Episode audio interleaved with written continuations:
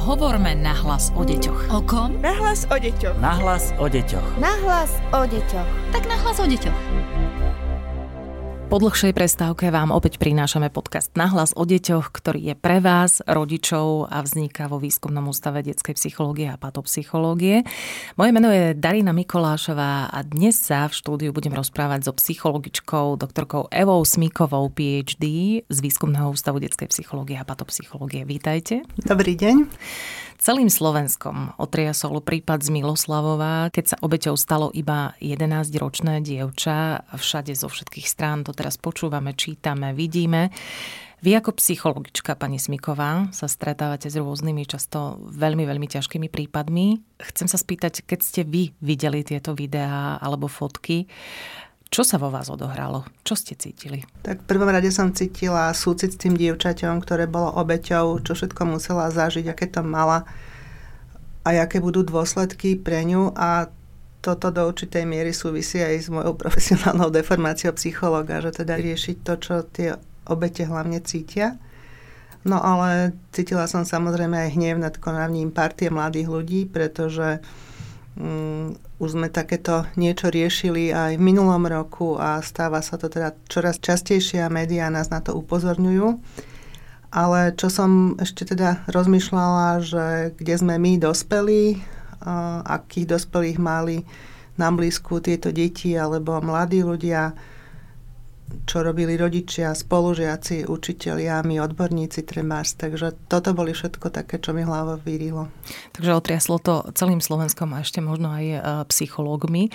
Len prednedávnom sa podobný prípad, vy ste to už naznačili, podobný prípad šikany odohral v Komárne. A mali niečo spoločné, okrem toho, že si agresori nahrávajú tie svoje obete na videá, šíria to potom na sociálnych sieťach a, a podobne?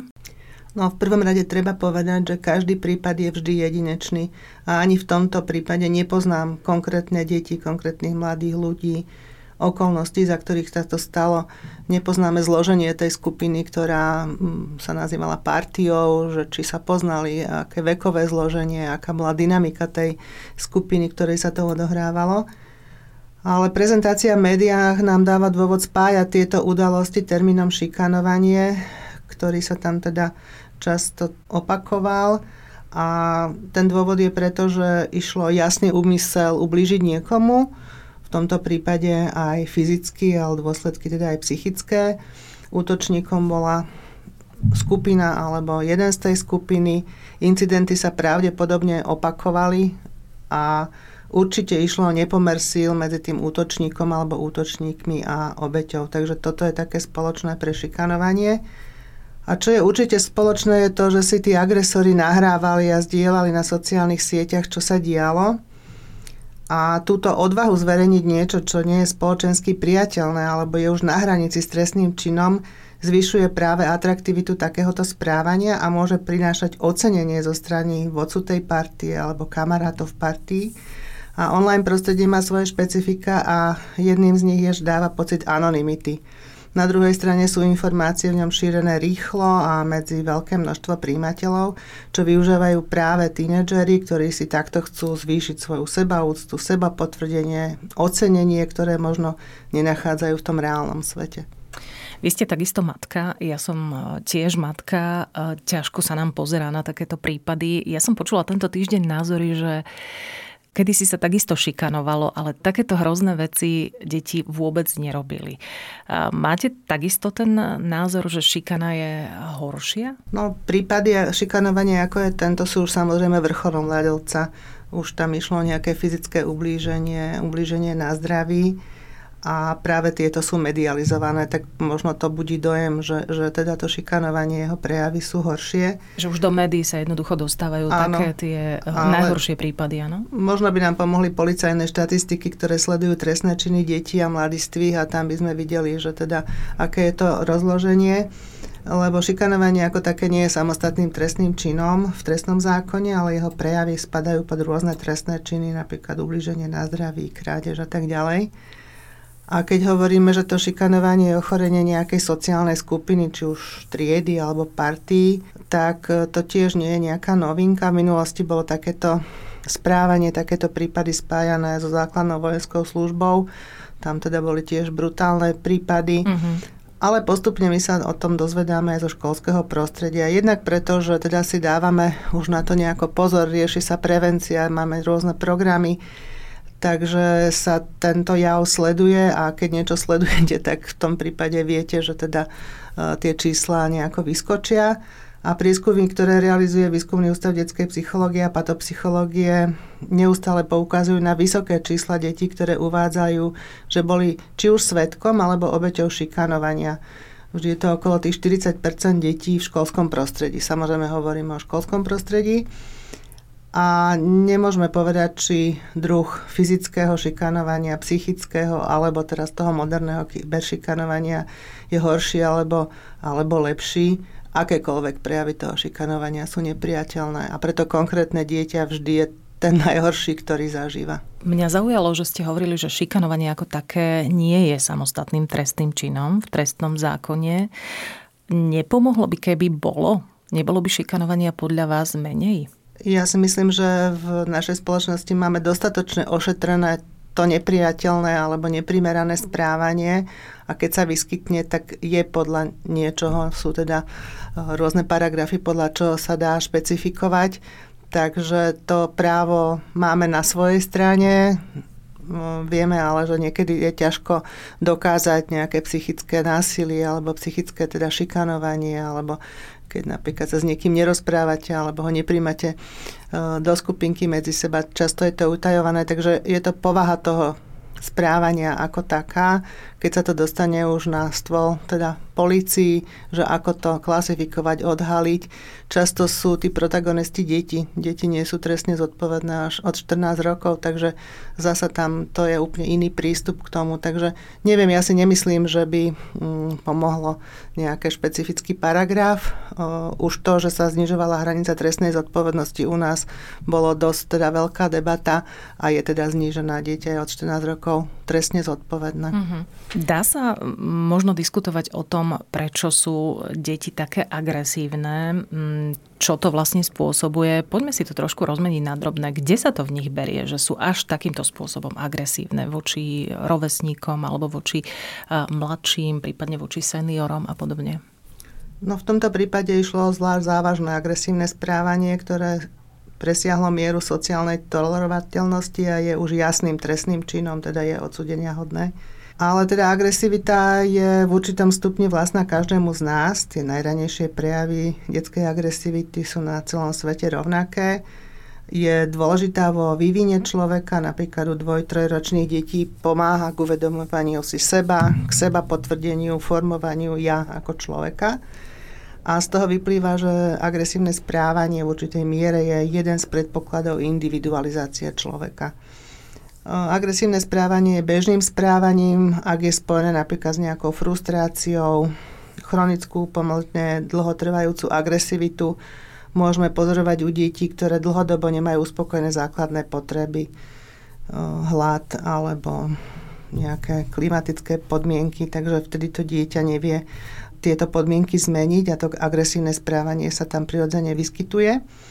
No a potom kritickým obdobím z hľadiska nárastu negativizmu, hostility, agresivity je obdobie puberty a adolescencie.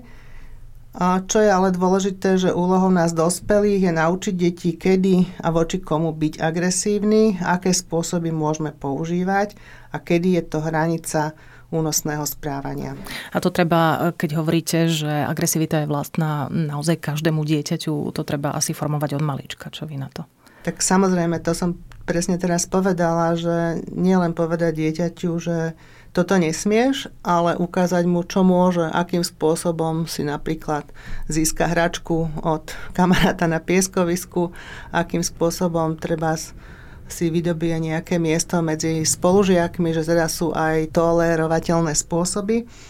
A to vlastne často zabudáme, my iba kritizujeme u dieťaťa to, čo nemá, ale nepovieme mu, ako by to mohlo uh-huh. urobiť. Čo sa týka tých príčin agresivity alebo agresie vo všeobecnosti u detí, aké sú hlavné? Tých príčin je veľmi veľa.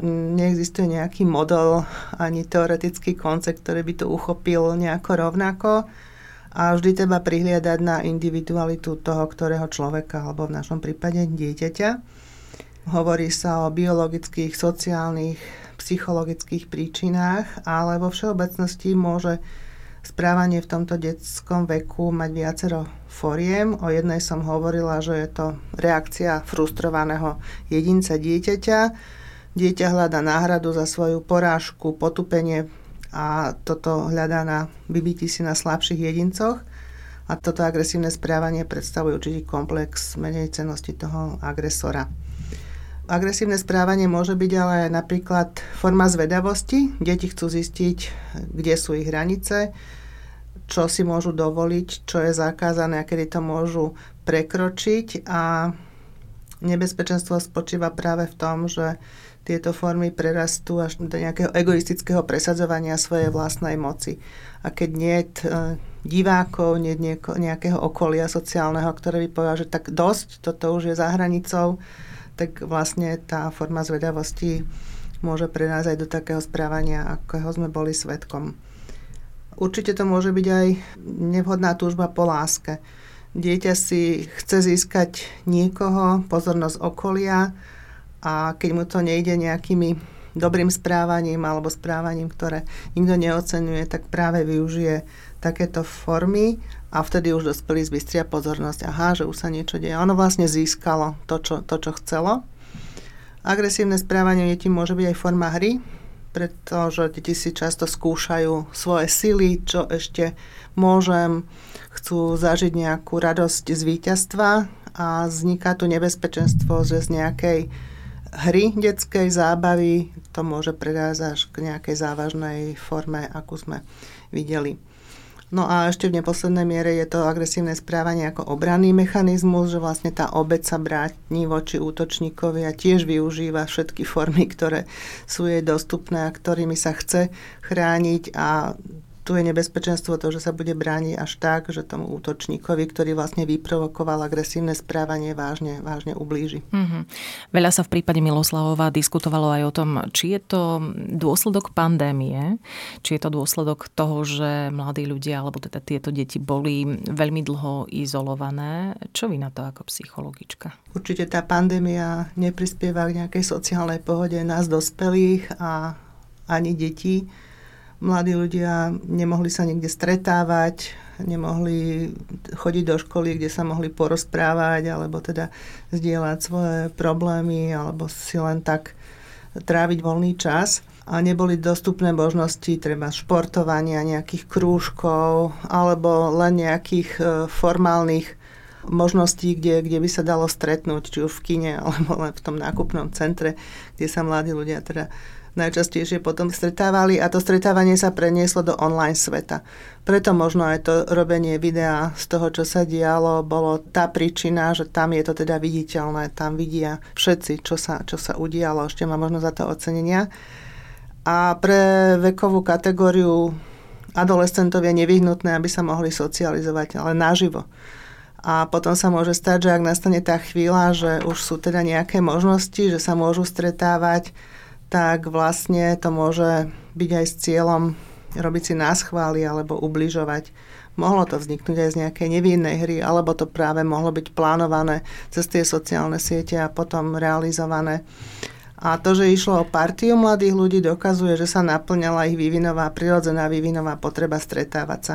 A ak sa v tomto veku stretnú deti, jedinci s nejakým rizikovým správaním, tá skupina ho práve môže umocniť. Tieto deti do svojej obete liali údajne vodku. Uh, mohol zafungovať aj alkohol v ich prípade, že dajme tomu ho požili predtým, ako, ako sa to stalo? Alkohol ako taký znižuje zábrany, pôsobí na myslenie, prežívanie, či už u nás dospelých, alebo ešte vo zvýšenej miere u detí. A kvôli emocionálnej nezrelosti sa u detí a mladých ľudí vytvára návyk na alkohol veľmi rýchlo. Rovnaké množstvo alkoholu môže vyvolať silnejšie a nepriaznevejšie účinky ako u dospelého, pretože organizmus dieťaťa je ešte vo vývine. A mladí ľudia nemajú dostatok skúseností s nejakými kritickými situáciami v spojitosti s alkoholom, s jeho konzumáciou. A tá puberta vlastne potencuje správanie človeka, správať sa impulzívne, zosilňuje jeho emočné prejavy, túžbu pro vzrušení. A z toho vyplýva, že napríklad, keď aj mladí vedia o škodlivých účinkoch alkoholu alebo aj nejakých drog, neodradí ich to od skúšania, pretože čas mozgu, ktorá hľadá to vzrušenie, utlmí racionálne myslenie. A rovnako ako my dospelí, aj tínedžeri môžu alkohol považovať za riešenie ich problémov alebo za spôsob, akým sa môžu vysporiadať so stresom. A hoci my si myslíme, že deti nemôžu mať problémy, veď čo, nechodí sa do školy, nie sú známkovaní, mm-hmm. žiadne povinnosti, E, netlačíme na nich, tak aj tie najmenšie deti často bojujú s úzkosťami, s depresiou, či už v škole, doma, alebo medzi priateľmi a my dospelí si to nejako nevšímame, alebo nechceme všímať, alebo, alebo sme zahltení svojimi vlastnými problémami. A dá sa, pani Smiková, povedať, že máme po tomto všetkom na Slovensku detské gengy, keď si to tak okolo seba všímame, všímame si to v médiách? No ja si myslím, že to skôr je otázka na políciu, či eviduje takéto prípady, kde je spáchanie trestných činov v skupine detí alebo mladých ľudí. Takže my skôr hovoríme zo psychologického party mladých ľudí a ten gang je skôr nejaký možno policajný výraz alebo niečo, čo je spávané už naozaj s trestnými činmi. Ja si pamätám osobne, že tiež som bola šikanovaná na strednej škole a mala som z toho, dá sa povedať, traumu potom na celý život. Veľmi som premyšľala nad tým, aké následky, keď mne sa to stalo iba vo verbálnej podobe, a aké následky môže takáto udalosť zanechať na psychike 11-ročného dievčaťa. Čo sa všetko môže stať? Vy nám to asi poviete bližšie, čo môže prežívať v týchto dňoch toto 11-ročné dievča a takisto aj jeho rodičia možno. Tak u tohto dievčaťa konkrétne tam bolo fyzické ublíženie, takže v prvom rade je potrebné e, riešiť teda fyzické následky spojené s nejakým ošetrením a možno s nejakými pourazovými stavmi. Ale u obetí všeobecne sa môžu vyskytovať následne potom depresie, úzkosti, strach, porucha koncentrácie, pozornosti, Často sú to poruchy spánku, že, že stále na to človek myslí, nemôže zaspať alebo sa budí zo sna. Je tam zvýšená miera alebo potreba fyzickej ochrany, aby teda ten pocit bezpečia bol 100% alebo nejaký zvýšený. A vzhľadom k tomu, že toto konkrétne dievča zažilo vysoko stresujúcu situáciu s dopadom na jej fyzické a určite aj psychické zdravie, tak sa dá predpokladať, že sa vyskytnú aj prejavy posttraumatickej stresovej poruchy a to už si vyžaduje riešenie odborníka, psychológa alebo psychiatra. A nedá mi neopýtať sa vás, ako by možno mali postupovať rodičia práve tých detí, ktoré majú takéto konanie na svedomí. To znamená možno tých agresorov v prípade Miloslavova. No v tomto prípade sa už začalo policajné vyšetrovanie, takže rodičia by mali byť nápomocní orgánom činnom, činným trestnom konaní. A samozrejme by správanie svojich detí mali posudzovať s optikou toho, že niekomu bolo ublížené. Možno je to práve čas na otvorenú komunikáciu s deťmi, aby lepšie pochopili to ich správanie, príčiny, motiváciu, čo ich k tomu viedlo. Nie je hambou vyhľadať ani odborníka pre rodičov, aby im pomohol zvládnuť aj takúto situáciu, pretože ani pre tých rodičov, tých agresorov to nie je ľahká uh-huh. situácia. A možno nezabúdať na to, že sú stále rodičmi, aj keď už dospievajúcich detí a dá sa, že odsudíme správanie toho dieťaťa, ale preto dieťa stále zostávame rodičom. Takže aby sme neodsúdili to dieťa vo všeobecnosti. Áno. Veľkú vlnu nesúhlasu, e, protestov e, vzniesol tento prípad, dokonca sa protestovalo aj v samotnom Miloslavove a ja som v mnohých diskusiách si prečítala, že tieto deti by bolo dobré umiestniť do reedukačných ústavov. Pomohlo by to pani Smiková? Alebo čo by mohlo byť takým adekvátnym trestom? O tom treste samozrejme rozhoduje vyšetrovanie, policia a nakoniec súd. A na Slovensku máme sieť špeciálnych výchovných zariadení, kde sú potom na základe rozhodnutia súdu umiestňovanie detí, ktoré spáchali trestné činy, nemajú ešte vek, nie sú trestne zodpovedné. Ale do týchto zariadení je možné umiestniť dieťa aj na základe žiadosti rodiča na tzv. dobrovoľný pobyt. Takže toto sú také možnosti.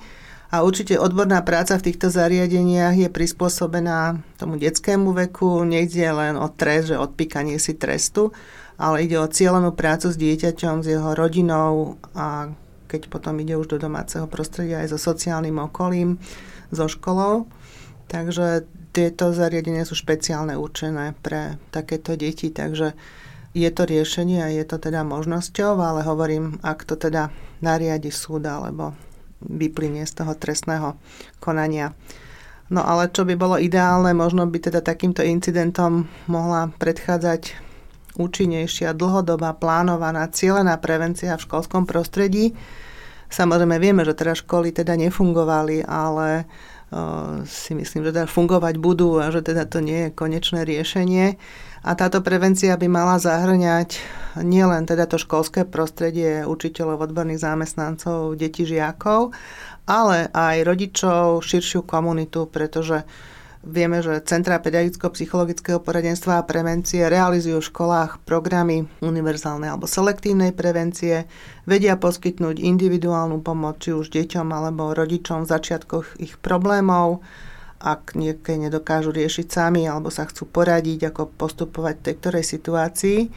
A tu je ešte veľmi dôležitá aj taká multidisciplinárna spolupráca. Vieme, že aj policajti chodia do škôl s rôznymi prednáškami, besedami pre deti a teda tu táto multidisciplinárna spolupráca pri rôznych formách rizikového správania.